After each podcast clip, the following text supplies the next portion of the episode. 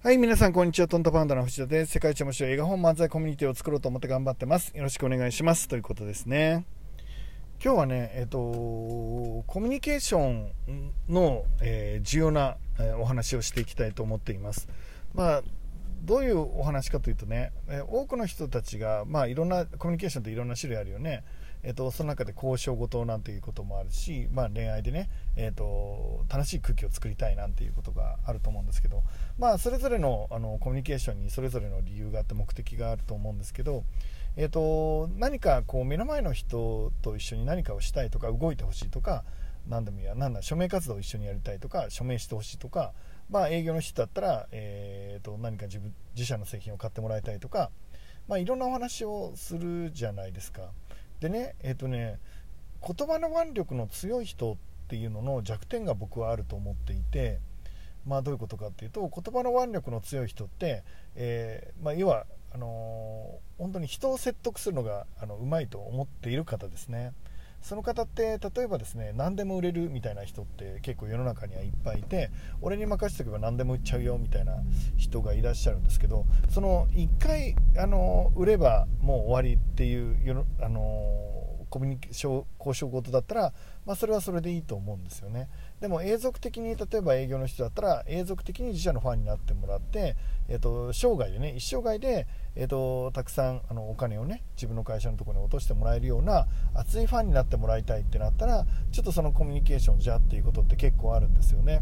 で、えー、とそれどういうことかっていうとですね多くの人あのコミュニケーション能力の高いと自自称高い人ねはあの言葉が上手なのでよくしゃべるので説得とか腕力とかで人を動かすことができるんですね。でも人って、えー、と動かされると動かされた感かわされるとかわされた感が結果的に心のどっかに残るんですよね。で自分はまたそこでなんか同じようなことをされちゃうかもしれないんだけどお友達にこれいいよってなかなかもう言えなくなっちゃうかもしれないよね、まあ、何が言いたいかというとねどんなこともコミュニケーションにおいて、えー、と言葉の腕力の強い人は、えー動かしちゃったりやらせちゃったりしたら言葉によってね言葉ってによって言葉巧みにやらせちゃったりしたら、えー、と相手がやらされた感がないかのチェックはしっかりした方がいいですよっていうお話です。うん例えば、えー皆さん今そこに座っていて、えー、と隣の椅子が空いていたら、えー隣の椅子に別にあの動いて座ることってあの別に嫌じゃないですよね嫌じゃないっていうか大変でもないですよね。隣の席に移動するだけで大変じゃない。大変ではないですよね。でも目の前の人が隣に移ってもらえますかってただ言われたらちょっと嫌じゃないですか。えなんでですかって聞いちゃいますよね。えそこに座らないで隣に移ってくださいみたいに。言われたらちょっと嫌ですよね。で、えー、とその人がね、えー、と力が弱ければ諦めるかもしれないけど例えばなんだろうプロレスラーみたいな人だったらあなたをひっつかんで隣の席に座らせたとしますよね。力ずくで座らせたと。であなたはもう別に座るのは別に嫌でもないしだけど力ずくで座らされたら嫌でしょって 言ってるんです。で隣に移動するのはね、えっと、誰かの命令で移るの嫌じゃないって言ってるんですよ。でね結構コミュニケーションでこれやってる人多いと思うんですよね。自称コミュニケーション能力高い人に多いかな。まあ、例えば、まあ、営業だったらあの例えば何でもいいけどあのなんか自社の製品をね、えー言葉巧みに買わせられる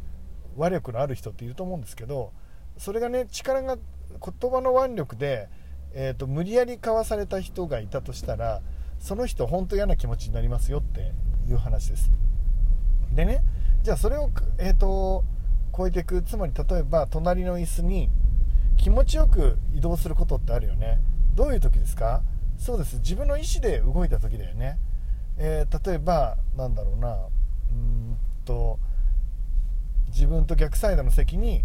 えーその立ってくださいっていう人の友達がいて、えーあこの友達と一緒にこの人お話ししたいんだなって思ったら自ら席変わりましょうかって言って変わるじゃないですか。変わりますよね、えっと、席どうぞこちらに行って僕こっち座りますからって。その時に嫌な気持ちはしないですよね。向こうはありがとうございますって言われてあこっちはこの2人が楽しく話せるようになったらよかったなって思えるじゃないですか。あるいはえっ、となんだろうな。うーんと何でもいいですけどちょっとあのあこっちの方があ例えば映る席の方が景色が良かったとしますよね。であの景色見ませんか？ってあの言われたら、えーと、その人景色の見やすいところに移動しますよね。あるいはもう立っちゃうかもしれないですよね。景色が見やすいように。見やすい席に移ったり立ったりって自らしますよね。えっ、ー、とねこれがコミュニケーション能力の高い人だと思うんです。えっ、ー、と自ら動き出す。動き出したいって思えるようなそういう交渉能力を持つっていうのが、うん、本当にコミュニケーション能力の高い人かなと思ってます。もちろんそれが、えー、難しいのは僕も分かってるし、えー、なかなかできないのも分かってる。でも、えーと、何かプロジェクトを進めていく上で自分がリーダーになった時にはそのことをぜひ考えてほしいなと思ってます、えーと、目の前の人と目と目を合わせて話をするんじゃなくてね心は、えーと、目と目があの話をするのは目と目が合ってるかもしれないけど心の目と目は合ってるんじゃなくて同じ方向を向けるっていうのがいいのかなと思ってます、えーと、同じ方向を向いてあっちに行こうかみたいな感じで動き出してもらうあるいは自分が動き出すそういう風にできたら本当にいいのかなって思っています。それがね本当のコミュニケーション能力なんじゃないかなって思ってるんですね。それは、えーと、全てにおいて言えると思います、えーと人間ってやっぱり、うん、誰かにねえー、命令されて動くのって嫌なんですよね、えー、宿題やったのって言われてやるの嫌なんですよ。自ら宿題をやってるっていう自分が好きだし、えーと、掃除もね掃除しろって言われてやるのは嫌なんですよね。みんなのために掃除してあげてるっていう自分が同じ行動量なんだけどいいんですよね。人間の心って不思議だけど、えーと、そういうことで幸せを感じることっていっぱいあるからあの、えーと、僕らの周りの人をみんな幸せにするためにはねそれぞれの人の意思でそれぞれの人が素敵なことをしてそしてそれぞれの人がいろんな人からありがとうを言われるような、えーと、そんなことを設計できたり、えー、自然とねコミュニケーションの中でできたらいいのかなと思ってます。まあこんな偉そうなことを今日僕言ってますけど、まあ、自分ができてるかって言ったらできてないと思います。えっ、ー、と本当に、えーと、下手くそだし